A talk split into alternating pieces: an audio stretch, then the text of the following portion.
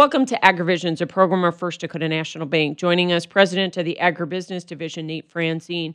Nate, the House Ag Committee has released its draft of the 2018 Farm Bill. I know you've looked at some of the language in it, and overall it looks fairly positive. Yeah, so far what I've seen, it looks real positive. A lot of it is continuing what's been in place, a few minor changes, and from what I can see, the minor changes have been generally positive, trying to clean up and improve what was done last go-around in the Farm Bill. Probably the biggest thing I'm most excited about on the lending side of the industry, we've been pushing hard to get some increases to our FSA guaranteed loan limits, which will really help us help producers that are struggling a little bit in this environment. And it looks like some increases are in there. Still some clarity as we're reading through the language to figure it out, but definitely some increases proposed in there, which will be a big help for rural America, especially those people having a hard time getting adjustments made in this tighter margin environment. As far as those guaranteed loans, how much of an increase will producers see if this language would go through as is? It looks like to me this language would increase.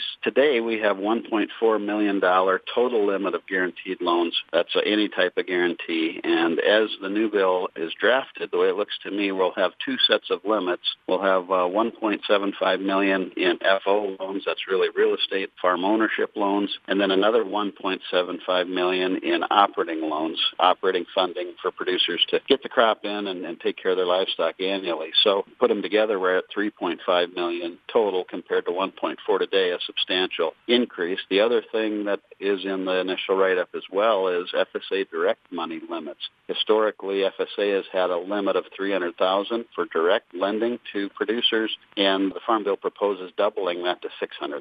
So some real positive things there that hopefully will continue to give farmers and ranchers more access to credit.